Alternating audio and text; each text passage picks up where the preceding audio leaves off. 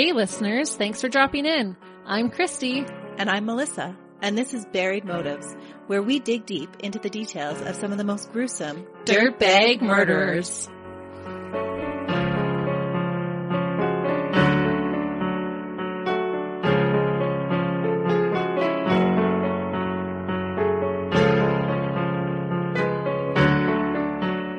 Hey listeners, today we're going to discuss the murder of Joanne and Alex Katrinak. And I'll throw out a warning that Alex at the time of his death is less than four months old. So we, Oh no. yeah, we'll be discussing the death of a baby. That's so sad.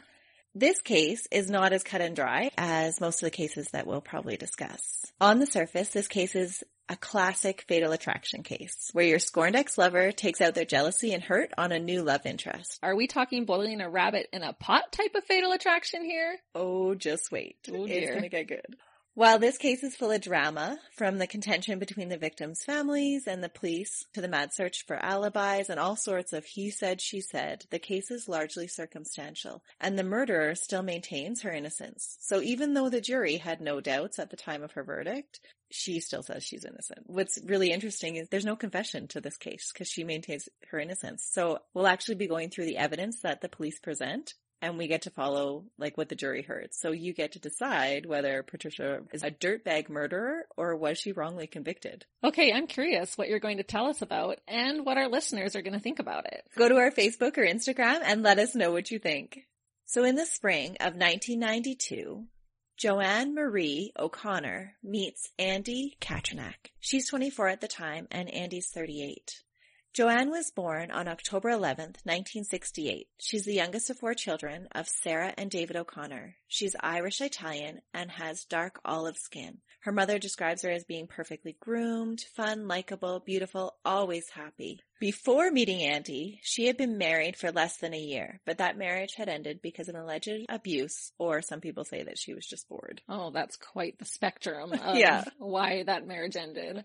Andy Katrinak was born September 20th, 1954 to Veronica and Andrew Sr. Katrinak. He was formerly a semi-pro boxer in Las Vegas. He was six foot two, and at the time that they met, he worked and owned his own construction company. Oh wow. He was quite a catch compared to her first husband.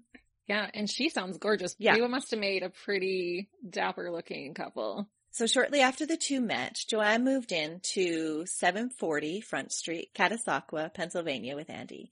They married May 29, 1993, and on August 21, 1994, Alex Martin Katrinak is born, a large, healthy baby with almond-shaped blue eyes, whose grandma would later proudly report to whoever would listen was a very advanced baby for his age. Aww. Just like any grandma, right? Yeah.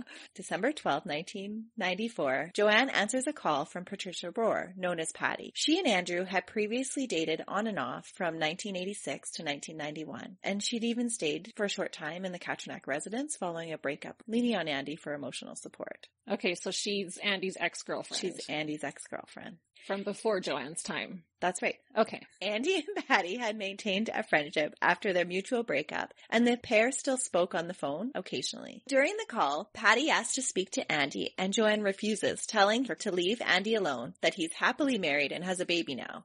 Andy's at home at the time of the call and doesn't interfere with this. Joanne would later discuss this call with her friends the next day.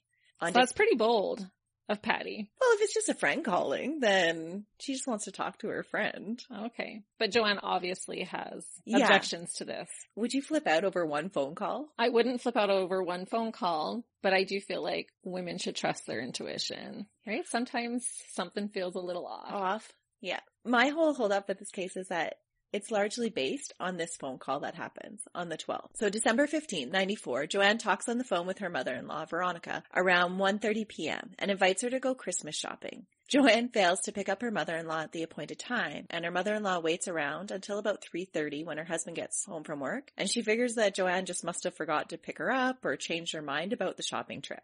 Okay, that can happen. It can, and there are reports that their relationship was a little bit tense. So maybe this is a plausible reason of why her mother-in-law thought, oh, maybe she just flaked out Right. and okay. didn't pick me up. Andy arrives home around 6 p.m. that night and is perplexed, but not really worried that Joanne and Alex aren't home yet. He notices chickens been pulled out for dinner and settles down to watch TV. So he's fully expecting them. They'll show up. They just went out for the day. Definitely. At 7.30, he calls Joanne's sister Peggy. Peggy hasn't heard from her.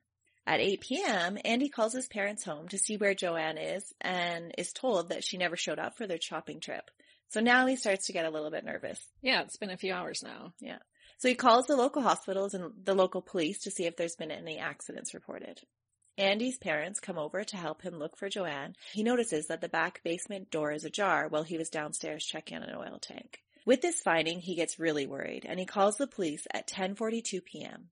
Officers come to the house and take a look around, staying about 18 minutes. They determine that there's no signs of criminal activity, so they leave. Okay, so is it the door to outside or the door down to the basement? That's ajar. It's the door to outside. To outside. Okay. Yeah. So in their basement, they had a door that went Oh, like a outside. walkout Yeah, like a basement. walkout basement. Okay, yeah. gotcha. Joanne's parents and sister arrive to help look for Joanne, and shortly before 3 a.m., Joanne's tan Toyota is found in the parking lot of McCarty's bar, which was next to their house. So right next door, there's her car.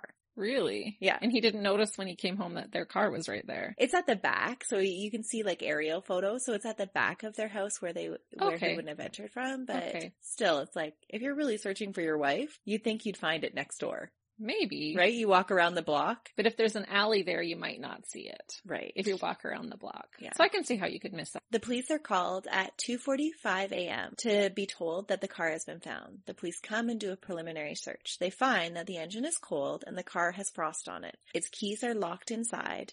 And now there's some discrepancy between the position of the driver's seat, whether it was left in the fully forward or the fully pushed back position, but it's noted that it's not in Joanne's customary position. So where she kept it or where she would have driven it in, it's not in that normal position. Okay. Because we all have our own position. That's right. how close we want it to the steering wheel. There's no dirt or mud on the tires, but there is a can of mace on the floor. It's usually stored in the glove box, but most disturbing to the family is that the car has been backed into the parking spot. And so Joanne is notoriously bad at backing up and she would avoid it at all costs. So this is like a huge tip off that this is not Joanne who has parked the car to her family. Oh, are you sure her name's not Christy? Because that sounds like me. Christy is really good at backing up. there was one time I was leaving Melissa's house and she had planted new trees and had these little wooden stakes marking where they were. And how many did I run over as I was trying to back out of your place? Like, there's my crazy friend backing out of my big long driveway, hitting the little sticks. you eventually made it. It's all good. I did. And I didn't run over any trees. Yeah. Did I? Well, maybe one. Did I? It's okay. I You owe you a tree. oh no.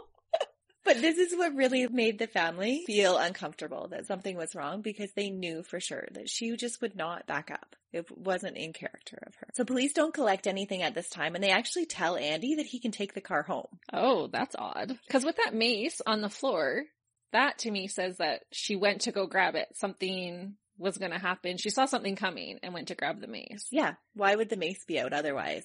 And if you've got this woman that's missing and then her car's in the wrong spot, why would she park at the bar behind her house when her driveway is right next door? Yeah, and with her baby. It doesn't make a lot of sense, but It the doesn't. police actually don't collect it. They tell Andy to take the car home. Oh no. But he actually refuses Good. because he thinks that no, this is going to disturb potential evidence. Shortly after finding the car, Andy places a call to Patty's mother to see if she's at home. And this is really interesting. Why do you call your ex-girlfriend at 3 a.m. in the morning? well, her mother, your ex-girlfriend's mother? He says that he actually didn't have the phone number for Patty because it was Okay. always her calling him. So he tracks oh, down okay. her mother's number from an old notepad that his dad had. So they track down Patty's mother's phone number and they call her mother. And he explains that he's just trying to get a hold of Patty to see where she is. You know, his wife's missing and he's concerned. And Patty's mom says, Oh, don't worry. I'll, I'll give her a call and I'll get right back to you. So Patty's mother calls Andy back and tells him that Patty is at home in bed. This is strange. It's Because so if your wife and your little baby are missing, three o'clock in the morning, your first instinct is to call your ex-girlfriend. So that tells me that Joanne probably had reason to be upset that Patty was calling. or this is Andy's setup right from the very beginning. Set up from Patty. Well, setup of Patty. Oh, okay. Because remember, she says, is, I was at home in bed. My mom talked to me. But this is Andy pointing fingers already at me. Yeah, but then you would think he would go and tell the police. To me, it makes him look more suspicious to call Patty in the middle of the night. Yeah, it's just an odd thing to do, right? It is. He's got some explaining to do. The call between Patty and her mother is actually a local call. And if you remember back in the 90s, we had that big long phone bill, but local calls don't show up. It's only long distance calls that show up. So there's actually no record of the phone call taking place. I thought it was super weird. Right? Yeah, this If is somebody- suspicious. If somebody's looking for you, like if your mom calls you in the middle of the night and says, Hey, Andy's looking for you. Do you not give Andy a call back directly? Right, at three o'clock in the morning. And if he's that concerned about his wife, why isn't he calling his wife's friends? Hey, have you seen my wife? That's right. Well, he did call her sister. So one person. Yeah, one person. I would just think you would call your wife's friends before you call, call your, your ex-girlfriend. ex-girlfriend.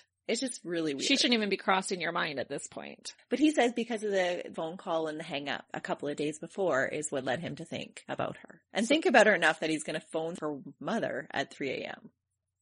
Okay, so maybe he was stewing about it Yeah. and thought maybe Patty has something to do with it. It's just a weird phone call. It is weird.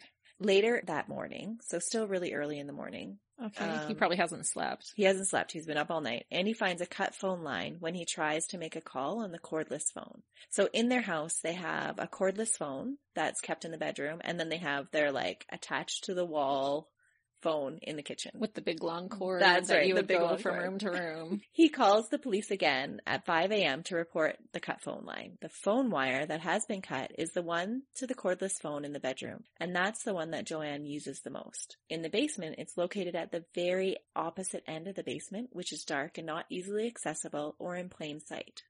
The main line that went to the kitchen that wasn't cut was in clear view of the basement door. So whoever cut that, they knew exactly where it was. That's They right. had to know the So- ins and outs of the house to know where to cut. They had to dig. Okay. in. Police again come to investigate, but they don't spend a lot of time there. Kind of give it a once over and then they leave again. That's so shocking. Like, did they think this is just a marital dispute and she's taken off with the kid? Wait, we'll get there. Okay. I'll be patient, fine. At approximately 10 a.m., a detective from the Catasauqua Police Department comes to the house to oversee a more thorough investigation. So they've received three calls now from this worried husband. They showed up a couple of times, really didn't do much of an investigation, but when one of the senior officers gets on in the morning, he comes over to the house. And now they're oh, actually going to do an So investigation. morning shift is, let's get this done. That's right. Come on, night Let's guys. see. What have you been doing? You actually do have to work. they were busy with other calls that they probably sure thought were more night. pressing. Yeah, right? I'm kidding. I know our Yeah. police do so much for us. I wasn't bashing our police at all. I love them. They come over to the house to oversee a more thorough investigation. They find that Andy has fixed the phone line before the police got there. And So Andy, the police never saw it cut. They're just taking his word for it? well, the original police They saw saw, it the cut. cut phone line, but there was never actually any written report of it. So the police that came at 5 a.m., they didn't write it down in their notebook. But they said that they saw it cut. They said that they saw it cut. Okay. Yep. And Andy claims that actually the officers told him that he could fix it so that he could make a call. Okay. They find things in order in the house. The suitcases and clothes are not missing. The only missing things are Alex's diaper bag and Joanne's purse. And the police collect a minimal amount of things from the house, some bathroom trash mostly. In that trash, they collected some recently used tampons. Okay. Re- I know. Like, Remember that? Ew. Okay. Oh, I think I know where that's going. Cause she just had a baby, right? Nope. You're not on the right track. I'm not on the all. right track? No. Okay. It, it help. It helps determine time of death later on. Oh, I thought maybe she wasn't, didn't have her period yet if she was No. breastfeeding and so that Yeah. it was Patty's tampon in the garbage. That That's where my brain so went. crazy. the basement door now has very obvious signs of tampering. The first call reported a disturbed hinge, and now it's noted that there are screws that have been removed from a window beside the basement door and from the actual hinge on the basement door. So Andy's probably fiddling with it to make it look worse than it is. You betcha. Andy, I know. quit making yourself look so suspicious. It is so suspicious, especially in a case where the wife goes missing. The first suspect is always the husband. I know. Right? The guy is very suspicious. On December 18th, Pennsylvania State Police are called in to help with the investigation. So this is now like three days later. The first break in the case comes on December 19th when police start to process Joanne's car. Although there's not a lot to work with, the police find there's very little dirt on the undercarriage, no fingerprints or any traces of blood on the actual car. They do find six strands of hair stained with dried blood on the driver's seat headrest. The blood is either Joanne's or her son's, and the hairs are suspicious because they are not consistent with Joanne's, Alex's, or Andy's hair. They appear to be blonde and approximately eight inches in length. Oh. But they have blood on them. They have blood on them. So is Patty a blonde? Patty isn't a blonde. She's a brunette. She, okay, now I'm thrown. What? Uh, yeah, just wait. You know who is a blonde though? Andy. Does he have eight inch long hair? No, he doesn't. Oh. That's why it's not consistent with that doesn't help me then, Melissa. Police become skeptical of Andy's explanation of how the intruder got into the house, and he becomes a suspect. Yeah, he's po- he's basically taking a giant sign and pointing it at himself. with all the me. tampering. Yeah. Yeah, absolutely. Each time the police have returned, it seemed that there was more and more damage done to the basement door. So again, that's, this is why they're s- suspicious of him. Police investigate the house and find that Andy has fixed the phone line, like he's tampering again with evidence. And it's noted that Andy doesn't really seem particularly frantic while authorities search desperately to find his wife and his child. And even in TV clips you can watch him, he's like cool as a cucumber. He didn't come off as anguished at all. Do you think he was in shock or? Well, he says that he just had to maintain his cool because you have to be cool and calm and collected or he wouldn't be able to do anything for his wife and child. So that's why he was Hmm. maintaining his composure. Yeah, sounds sketchy. Close family and friends don't think Andy has anything to do with the disappearances. They describe the couple as happily married. And although there are some friends and third party reports that everything wasn't so peachy in the Katrinak home, most people do say that, yeah, they were a happy couple and they were getting along with their new baby. Okay. And every, every couple has their ups and downs. No one has a perfect home life. Absolutely. One of the most interesting discrepancies comes from Andy himself. In two different police reports, he tells police that he left for work while Joanne was still in bed, and in one other police reports, he's able to tell the police what his wife is wearing that day. What? Yeah, so this was a catchy one for me. I was like, oh, how do you do that? Yeah, Andy's looking good for this one. I know. In the days following the disappearances of his wife and child, Andy agrees to take two polygraph tests. He passes each, but does show deception on each of the tests. So when you take a polygraph test, you can show deception sometimes and not absolutely fail the test. And that's what happened with him. Okay. So on December 19th at 2 p.m., Andy agrees to take a polygraph test where one of the questions he answers shows deception. And it's, are you attempting to withhold any information concerning your wife and child? So he knows more than he's saying that he does. He claims that he thought about hiding a vibrator from the police when they came to investigate the home. So that's why he showed deception. That's what he was thinking about when they asked that question and he said no. But is that showing, cause like what was the, the question was something. Are you attempting to withhold any information concerning your wife or child? Oh, okay. So it doesn't just say like about their disappearance No. or. Yeah. And so he says that that's what he was thinking. And polygraph tests aren't the greatest. No, and especially this was what, the 90s? Yes. So like I don't even think they're that great now, let alone back in the 90s. He agrees to take another test later in February and shows deception again on a similar question. Did you make up any part of the disappearances of your wife and son? But this could be because he's been, t- he tampered with the door. He does admit that he did look for Joanne's wallet in the car and he did play detective.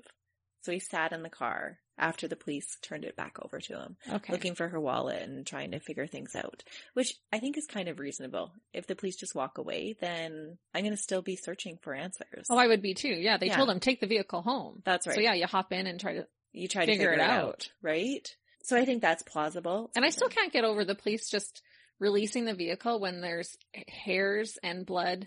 Well, they didn't find that until later, Right. right? So they just saw a clean car. It wasn't until they were actually processing the car and it was actually somebody going over with their tape trying to pull off any hairs from the. So it wasn't super noticeable. it wasn't noticeable. So yeah, it was not just the until mace at first. That's right. Despite all of his interfering with the evidence and storytelling to get the police to pay attention, Andy has a pretty solid alibi. He was working on an addition for a friend's house. He arrived in the morning at the regular time and worked with his dad until 3 p.m. He was reported to still be at home when the family's children returned from school at approximately 3.30 and was still there when the friend returned from work at 5 p.m. And actually the friend worked alongside him until about 6 p.m. when he leaves to go home.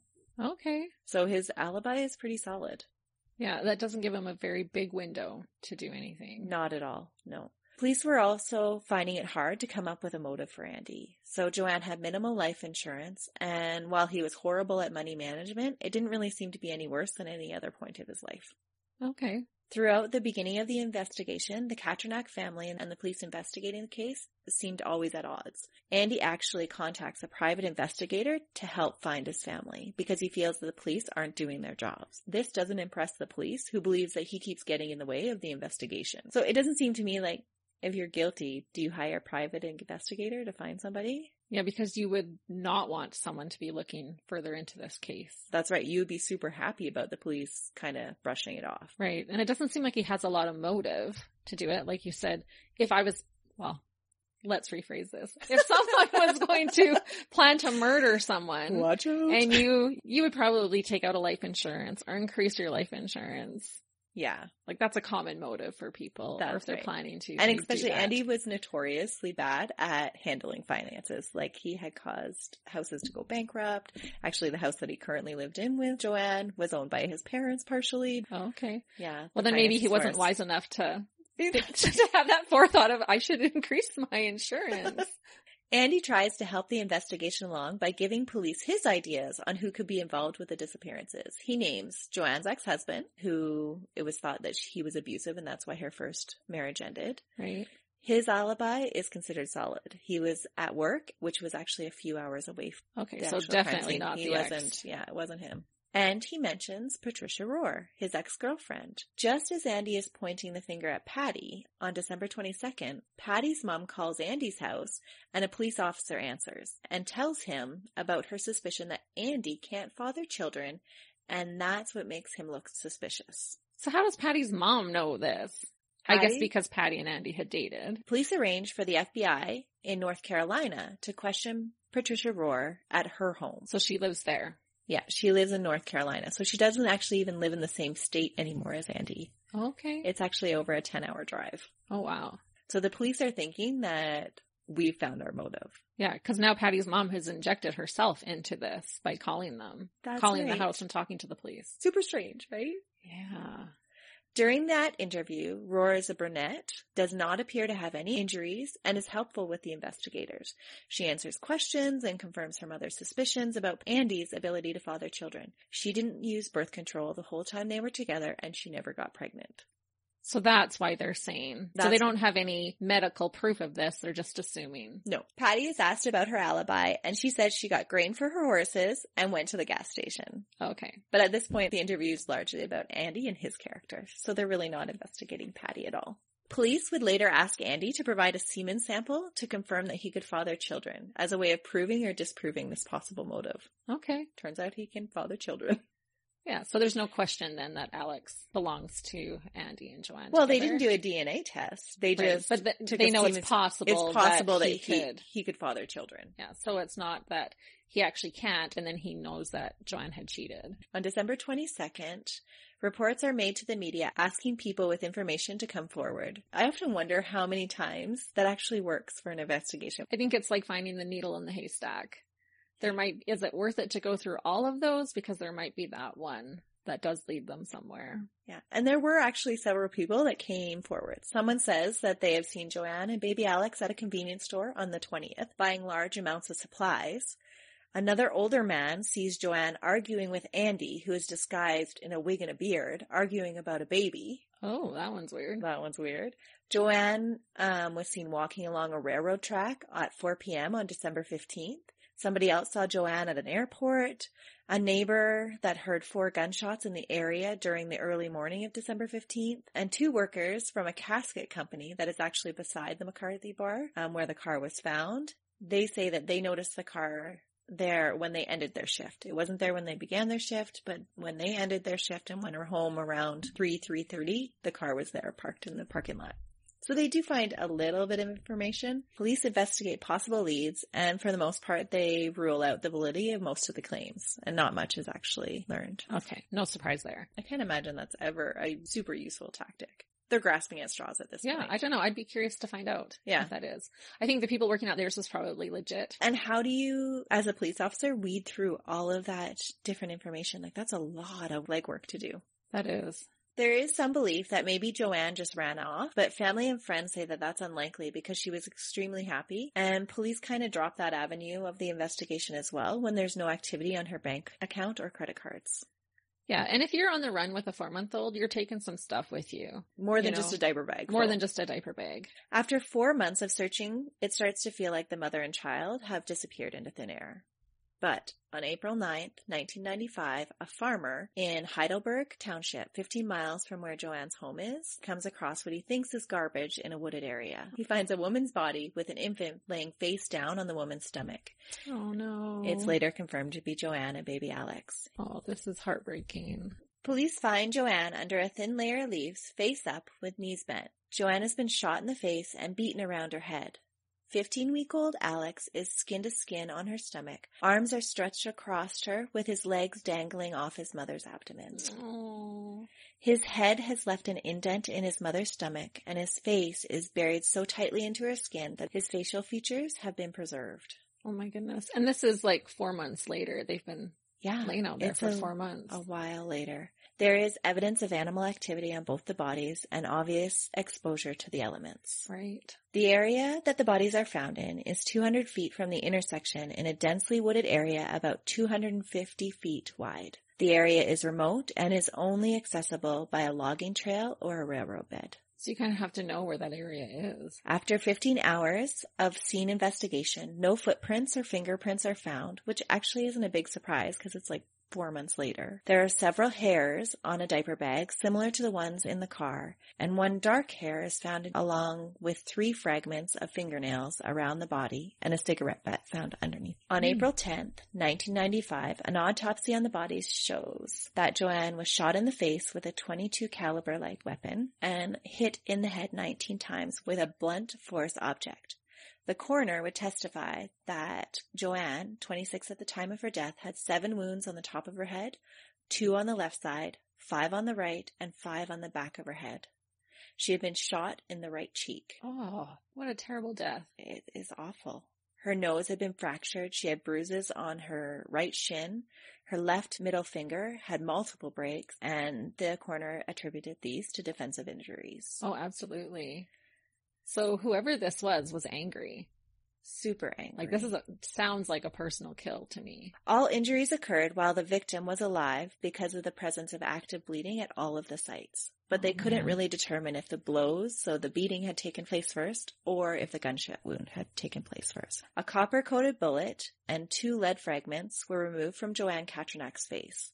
No signs of sexual assault were present, and a tampon is found inside the vaginal canal.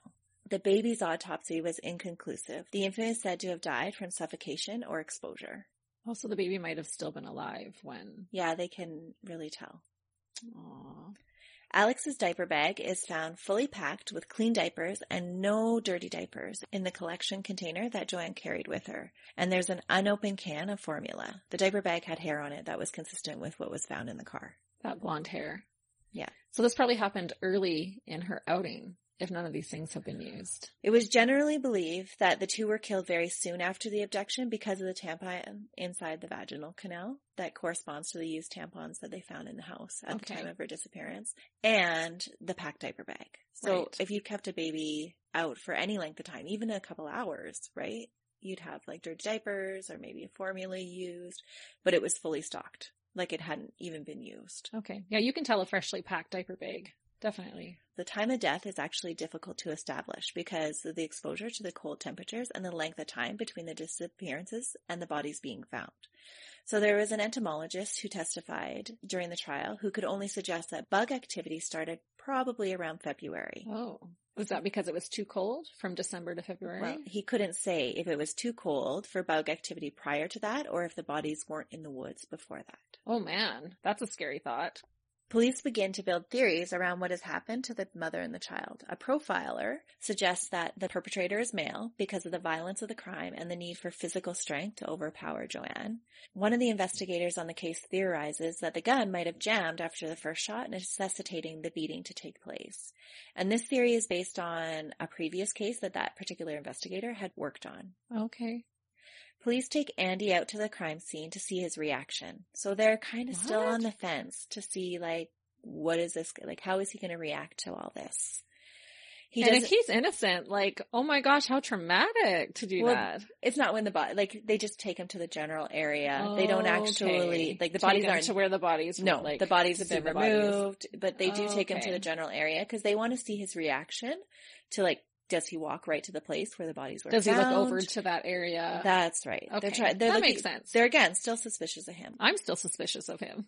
He doesn't really remember anything about the area in particular until they're just about to leave, when he tells police that his ex-girlfriend, Patty, used to ride her horses in the area, and for a period of time actually worked at a farm right close to the area. Oh, So this is the third time that Patty's been brought up by Andy yeah. in the investigation, and police start to take the suggestion seriously. it's hard to know what's true. Like, is Andy just trying to point the finger at Patty? It is a lot of he said, she said. Did Patty actually do it? But Patty was in another state at the time, so that doesn't add up. Yeah. And they're thinking it was a man that would That's right. had to have killed her. Patricia Lynn Rohr, or Patty, was born on January 21st, 1964 in eastern Pennsylvania, raised by Pat and Bob Rohr. Her father died when she was 15, and at that time she dropped out of high school to work full time to help pay bills, and she went to night school. Oh, that's rough. Mm-hmm. She it doesn't sound like she had a, the greatest teenage years. At night school is where she met her first husband, a landscaper. He would later describe her as a cold woman, always looking for a fight. Police were called to their residence for multiple disputes. She gave birth to a son, Charles, on August 19th, 1982. Sadly, he died of SIDS at three and a half months. Oh, so a close age. Close to age Alex. to the baby. So is this a jealousy, rageful thing?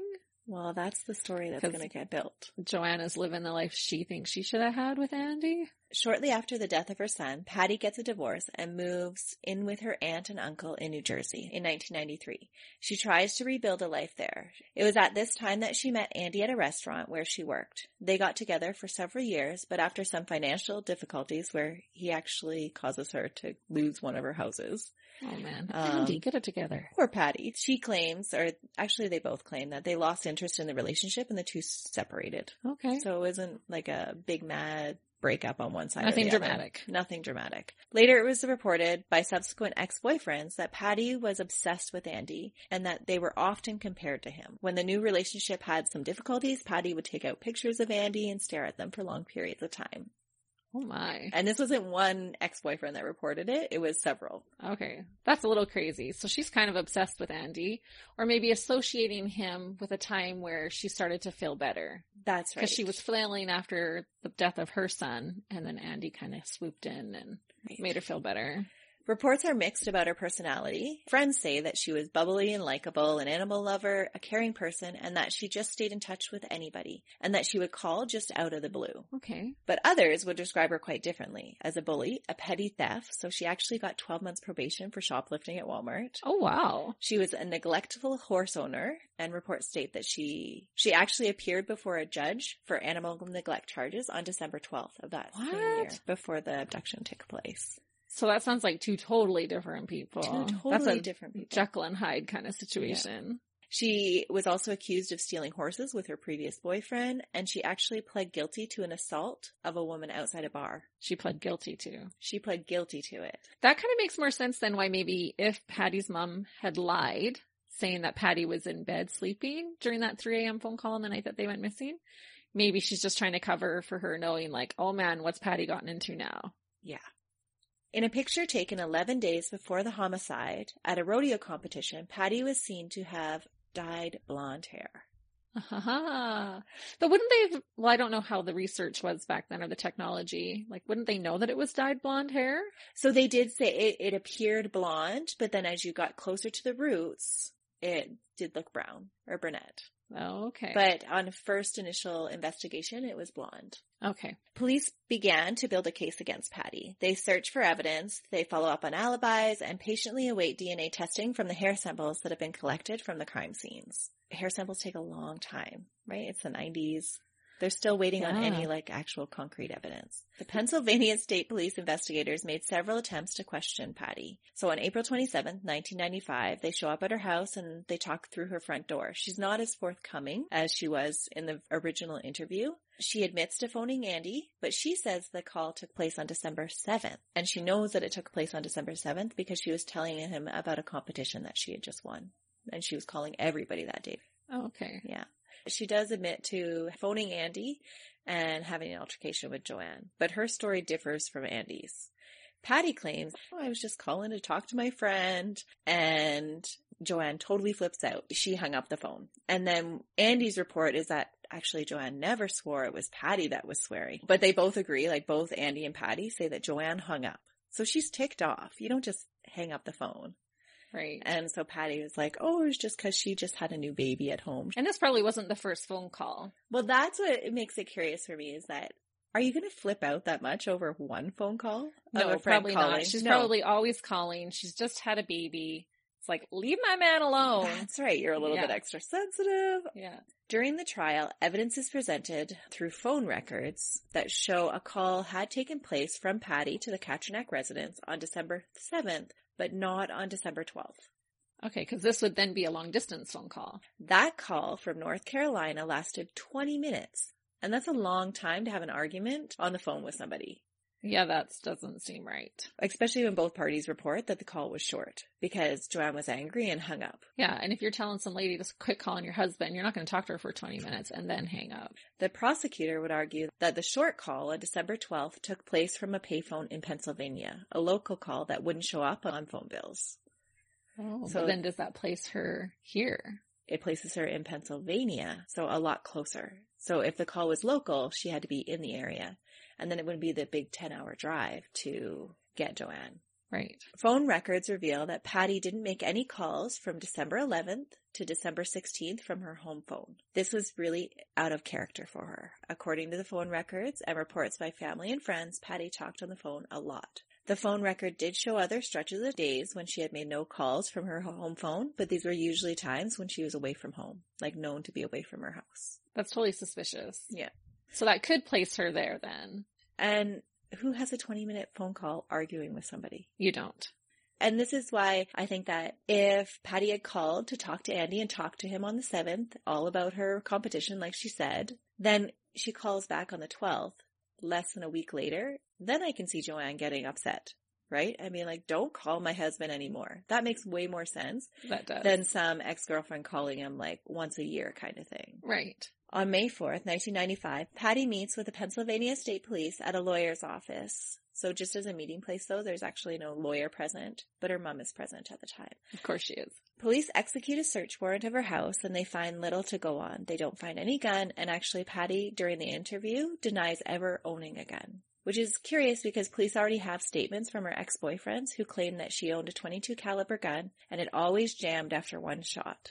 Oh, that would explain why just the shot to the cheek. So it kind of goes along with that other investigator's past experience.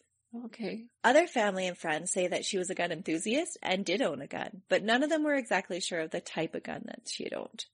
One week prior to the trial, her half sister actually comes forward and tells police that Patty's mother asked them to hold on to a small handgun, Oh. not long after the police investigation started. And did they present this gun that they were hanging on to? Well, they buried it in their backyard, but she claims that her mom came and dug it up and took it away again. That Patty's mom came and Patty's took it. mom took it away again.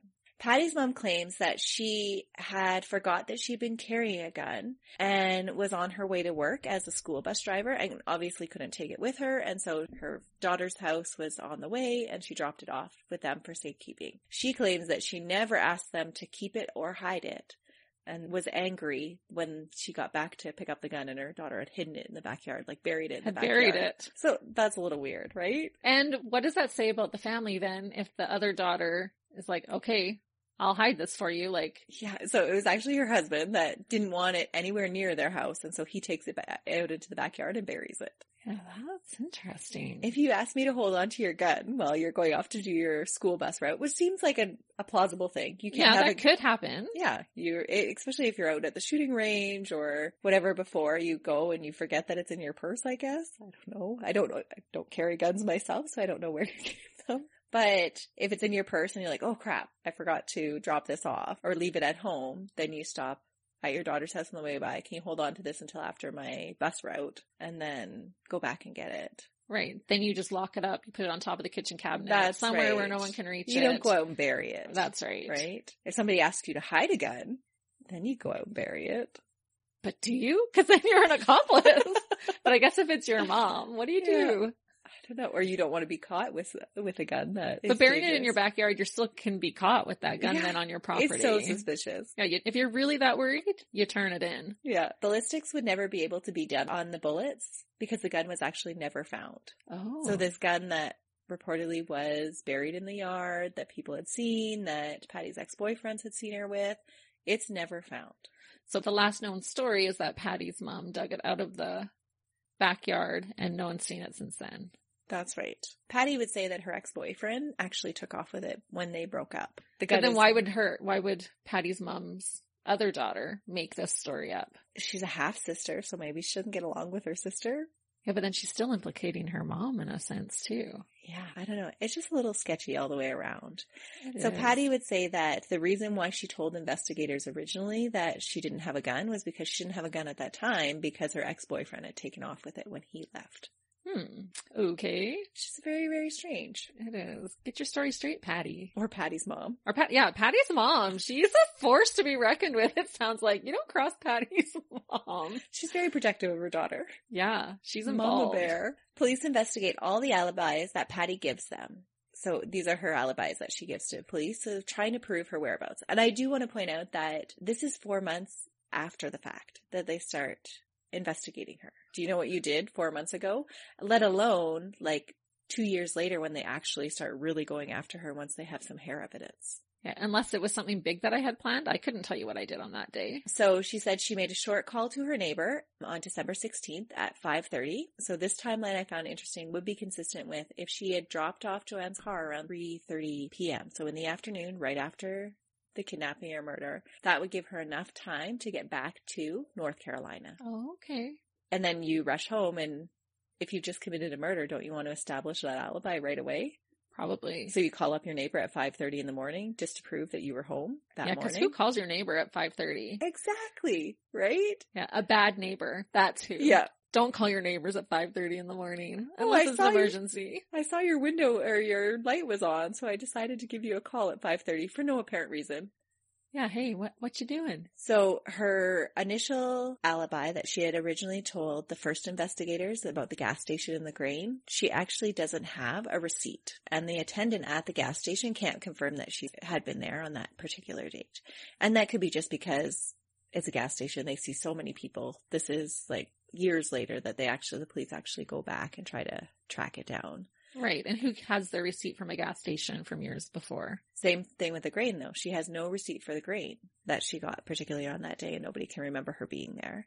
Okay. Interestingly though about the grain is that because she was on those animal neglect charges, one of the court orders that had happened on just the 12th was to keep all of her grain receipts so that she could prove to the, um, the animal control that she was actually feeding her, her animals. Oh. So she was actually court ordered to keep those receipts. So did she, but did she ever turn them in? that's what she says is that she had to keep them and every two weeks she had to show them to the animal control. And then when she turned them in, she got rid of them. But can animal control then confirm that They she didn't confirm that she showed them Oh, the receipts. Suspicious. So one of the other alibis that she comes up with is that, hey, on the night of December 15th, I was at Cowboys Dance Bar. This is a, a bar that she frequents at every Thursday, Friday, and Saturday night. She takes lessons there on Thursday nights, and it's a place where a lot of people know her. And do all these people like because the staff would know her? Do they say that she was there? Nobody will admit to like seeing her there on that night, except for her new boyfriend that she gets after the murders take place. Oh, okay. So she starts dating him after she starts getting investigated by police. and all of a sudden, oh yeah, yeah, she was there. She yeah, was she there. was there. Him and his buddy. Yeah, They right. saw her. Patty's name, interestingly, is not on the sign-in sheet. I guess there's a law in uh, North Carolina that if you're at a bar, you have to sign in at that time. yeah, at that Yeah. time. So, kind of like during COVID when sometimes you'd right. go places and you had to put down a contact just in case. just in case something happens. My, how times have changed. So Patty's name wasn't on the sign-in sheet, even though every other night of December she had signed in. So she was not there. And like I said, no other staff or patrons could say for sure that she was there on December 15th except for her new boyfriend and his friend. And he's just covering for her. When providing an interview for the author of Convenient Suspect, which is a book that talks about Patty's innocence, Patty relates that she was at the bar on Friday night, so this is the night after the disappearances, and was asked by people why she looked tired. She told them that she had had some bad news about a friend and had joked around that people should remember that she was at the bar the previous night because she might need an alibi. So remember I was here last night. Wink, wink. Wink, wink. And many people actually remember her saying that, but they actually don't remember her being there the previous night. Yeah. So they remember what she says on the Friday night, not the Thursday night. Because that's a weird thing to say to Isn't somebody. that such a weird thing? It really is. That's a little over the top. yeah. Remember I need an alibi for the night after. Yeah. And I actually look tired because I just did all these, this driving, stopped and murdered this lady, and then drove all the way back home. Yeah. Didn't get any That's sleep last night 'cause I murdered somebody. Ay, ay, ay. Police actually gain access to a recorded conversation um, with one of the patrons of the bar who's known to have a previous brain injury and memory problems. The recorded conversation sounds like Patty's trying to convince him to provide an alibi for her that she was at the bar. Oh, what a sneak. Take advantage of this vulnerable guy and Yeah. try to give him this memory. Like, That's yeah, no, right. remember? Remember? I You saw me, there. remember? I was there. Yeah, you have a bad memory, so I'm just reminding you that Yeah. you saw me. Several people who knew Patty. Patty! Shame on you, Patty. Now Andy doesn't look so bad, right? I don't know. I, I don't know. They both. Throw them both in jail. Several people who knew Patty would later testify at trial that Patty had been trying to locate an alibi. So there was actually this um, nail salon that she went to that she said she was at on that day. And when the salon went back through its records, it had actually been closed on that particular day. Patty, yeah. do your research, hun. And then her penning partners, her mother went and asked for a farrier receipt. even After the fact. after the fact, even though he had never seen her horses on that day. Okay, this is getting totally suspicious then. And Patty's mom! Girl, why are you have your nose in everything? She is trying to take care of her daughter. One of the Cowboys dance instructors, his daughter, took a message from Patty, and the daughter claims that Patty's introduced herself as Patty in Pennsylvania, but Patty later explains, hold on, just wait. There's Okay. Patty said that no, she didn't say Patty in Pennsylvania. She said Patty from Pennsylvania to distinguish her from another Patty because she used to live in Pennsylvania. Okay. On April 8th, 1995, Patricia was ordered to give a hair sample of DNA for testing. She's actually pregnant at the time in her third trimester with the child of her new boyfriend that had vouched for her at the dance club. So many would go on to speculate that this relationship was a farce because of the age difference of the two people and that Patty was actually just taking advantage of this naive young man to gain an alibi. So mitochondrial DNA is used by the FBI to say that Rorrer can't be ruled out as a suspect. There's a small root tag that's noted on one of the hairs that was collected from the back headrest of, Right. in the car, and it's saved for later testing because testing at this time would require more material to be tested. So they know that there's something on the root, but it's not enough material to actually use for testing. Some time passes, and when testing has advanced, the FBI actually tests the hair sample in 1997. And tests show that Roar is a match to the car and forest hairs. And although the odds are lower than they normally would be or what we would accept today, police now believe that they have enough to actually arrest Patty. Oh wow. So this is like quite some time after. And finally now we think we have enough evidence. On June 24th, 1997 at 6 a.m., Patty is arrested. During the arrest, Patty is reported to have apologized to her 18 month old daughter saying, I'm sorry for doing this to you. If I knew I was going to get caught, I would have never brought you into this world. And spoke of never seeing her daughter again by the female officer that was brought along to accompany the arresting officer. So that's like an admission of guilt right there, is it not? Seems pretty clear cut to me. But it's all hearsay. Man. On February 6, 1998, the murder trial begins. The motive that the prosecution present is that Patty, while on a trip to Pennsylvania, tried to contact Andy and became angry when Joanne hung up on her, and her jealousy continued to grow to an amount that she could no longer contain. Joanne had Andy, and Patty had just broken up with another abusive partner. Oh man. Joanne had a new baby, and that baby was the same age as the one that she had lost. Oh, yeah, it's a major trigger for her. Yeah. Like she's had a rough go. And if she's been with another abusive partner, that And- plays a toll on you too. Yeah, and Andy was the nice guy that she always falls back on. Yeah, the nice one that she let get away. Police theorize that she stalked Joanne for about three days, then broke into her basement, and upon hearing Joanne's plans with her mother-in-law, cut the phone line and waited to ambush Joanne by the car. At the car, she put a gun to Joanne's head as she was placing Alex in the car and forced her to drive to the wooded area. After one bullet didn't kill Joanne and the gun locked up, Patty had to beat her to death. The five foot nine Patty was physically strong because she worked at the barn and Right. with Yeah. horses, so was physically strong and could have easily overpowered the five foot four inch Joanne. So there's Wow. the size difference between the two. Then she cleaned and drove the vehicle back to the bar where she parked it by backing in. She then raced back home to get home before anybody would notice that she was missing. That's, crazy. That's- Patricia refuses to take a plea deal by saying, How could I explain to my daughter years later that I took a plea for something I didn't do? So Friday, March 7, 1998, after an 18 day trial and over 100 witnesses, the jury finds Patricia guilty after only hours of deliberation. So they didn't actually think about Oh. it too long. so that means like- there's quite a bit of evidence there. If Yeah. they're not even But remember- really. It's all circumstantial evidence. So she's spared the death penalty by the jury and is sentenced to two life terms without parole.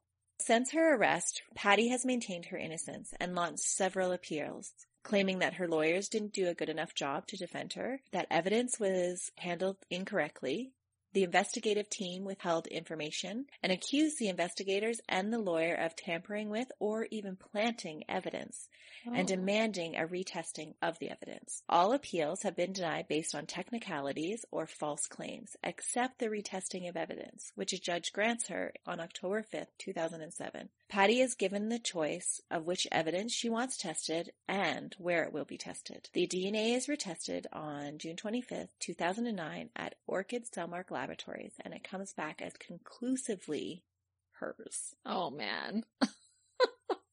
so, the piece of hair. Absolutely, it is a match to her. So that backfired. Totally backfired. Sorry, Patty. That backfired. But why would you demand retesting evidence that you know is going to come back to you? Yeah. Weird, right? That really is weird. so Because if you think like, yeah, that like maybe she thought it was somebody else's hair. Like, no, I didn't leave any hair. And really, that's probably her only chance because if it's that piece of hair that's tying her there, maybe she thought, well, I'll just take the chance. Let's get this retested on the off chance that it's not my hair. and throughout the trial, there is numerous times where tampering with the evidence comes up. So Roar is now 57 and is serving her life sentences in Pennsylvania and maintains claims of her innocence and has several websites that point out the holes in all the circumstantial evidence. Some of the stuff that she points out is the car cleanup. That how did she clean up a car after a massive bloody fight with Joanne? How did she clean up the car so well in such a short period of time that there's no evidence found in the car of her being bloody or that there was no even like horsehair found in the car? Like transfer from her to the car. Right.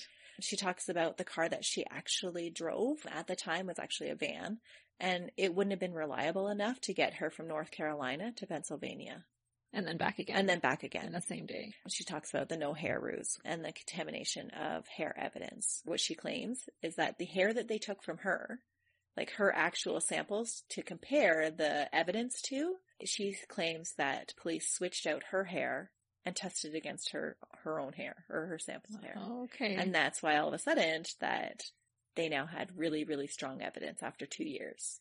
And that's a big allegation Huge allegation. to accuse the police of tampering with evidence. And not just like a little small town police force. She's accusing the FBI because that's who did the sampling. Yeah, Huge accusation. that is. Yeah. That's ballsy. But she actually believes it, right? So she's just so delusional? Or she had them test that so that then she could claim that they had tampered with it. Maybe, maybe that's why she had hair tested that she knew was going to come back as hers. Yeah. So that it would make a stronger case. Right. Yeah. There is a whole bunch of stuff in her appeals about how going back and forth between originally there was no hair roots found. And then all of a sudden in 1997, there was magically these hair roots found on these hairs. Hmm. So there is like some questionable stuff between the reports. Hmm. In her profile on writeaprisoner.com, she pleads, please help and promises to answer any questions to anybody that will ask. Unfortunately, she's not willing to answer questions to anybody outside of the US because they can't help her with her case. Oh, so that rules us out. Yeah, she won't talk to us. All right. Interestingly, Andy Katrinak moved to Colorado in 1996, so this is before the trial began, and he later married a blonde friend who he had known in Catasauqua at the time of the disappearances. What? This is a tough one because if she did it, then yeah. Sorry, Patty, you should be in jail. But if she didn't, and she's sitting in jail For a crime she didn't commit. for, yeah, two crimes she didn't commit. but it's hard to believe that there was some great cover up. Like, I think I have more faith in our justice system, but then maybe I, I don't know. And you know what? Honestly, if the police wanted to do a cover up, why not pin it on Andy? Exactly. Who they right? thought like if they're going to pin it on someone, why this lady where it's much harder to prove, much harder Yeah. to pin it on than how easy the husband, cause he can kill her. and I'll he's just- I'll tampered park with the evidence car right, and right next door to our house. Like even Yeah. lazy at that. Like, oh, I'll just park it here. yeah. Yeah. So if they were going to pin it on someone, my money would be that they would pin it on Andy. Like why go through the trouble of trying to pin That's it on this lady? And through multiple appeals, the jury's decision has been upheld. Wow. It's scary to think though that if her claims were true, that the justice system completely failed and it's refusing to actually correct a mistake through all of its like, oh, you didn't file in a timely manner and sorry, we're not going to retest that. And Right, because the ball was dropped a few times, Yeah. right? Like releasing the vehicle. Like there are a few things that hopefully today those types of things aren't happening anymore. And if it was handled promptly and quickly and had the testing of today right away, would it have the same outcome? it sounds like to me that the case wouldn't have passed the verdict based on reasonable doubt. Today. Because that's all you need That's right. is reasonable doubt. And what did they ever say about Andy? Why was he tampering with all this evidence? He just gave the excuse that he wanted police to pay attention more to the disappearance of his wife and his son. So he wanted it to look more urgent. That's right. To he, get he needed to... get them because they had come to the house multiple times. They weren't taking him seriously. And so he does later say that, Hey, I was, I did these things because you weren't paying attention. Okay. Yeah. It's even scarier to think that if she didn't do it, that there is somebody out there that murdered like a young mom and her baby. Yeah, and has gotten away with it. Yeah, totally gotten away with it. Huh, that's a crazy one. That is crazy. So listeners, what do you think? Do you think Patty's guilty? Do you think Andy's guilty? Do you think it's a random third party that's guilty? Do you think she should be in jail? We want to hear about it. So go to our Facebook page, go to Instagram, send us a message, let us know. Definitely. So that's it this week. That is a crazy, confusing story of the death of Joanne and Alex Katrinak and the conviction of Patty Rohr. Next week we'll be back with another exciting true crime story with Christy at the helm. Yeah, my turn next. We'll see you later. Bye.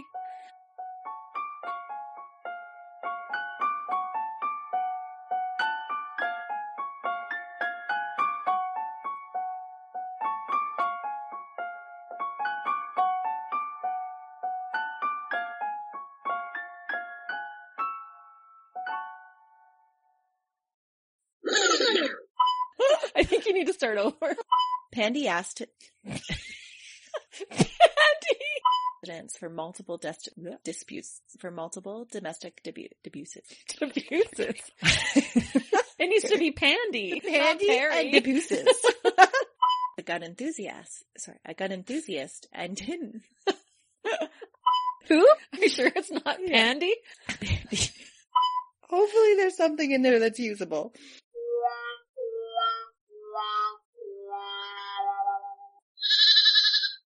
Hey, we're live, pal, and we'd love for you to come check out our podcast, Tales from the Estate. Each week we talk about our top five favorite somethings. My beautiful wife Caitlin likes to share all sorts of random facts. Yeah. Did you know that cows have accents? We did now. But we also review all sorts of snacks and other great things. And so if you love everything random, I think you'd enjoy Tales from the Estate. So come check us out. Yeah. Okay, thanks. Bye.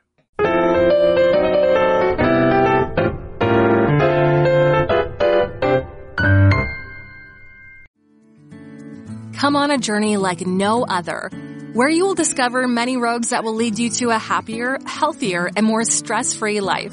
And the beauty is, you don't need any vacation time for this adventure. The journey will come to you. Join Avery Rich on your very own journey into yoga.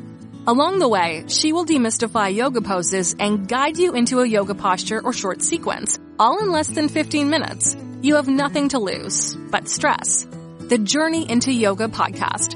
It's not for people who like yoga, it's for people who don't like yoga.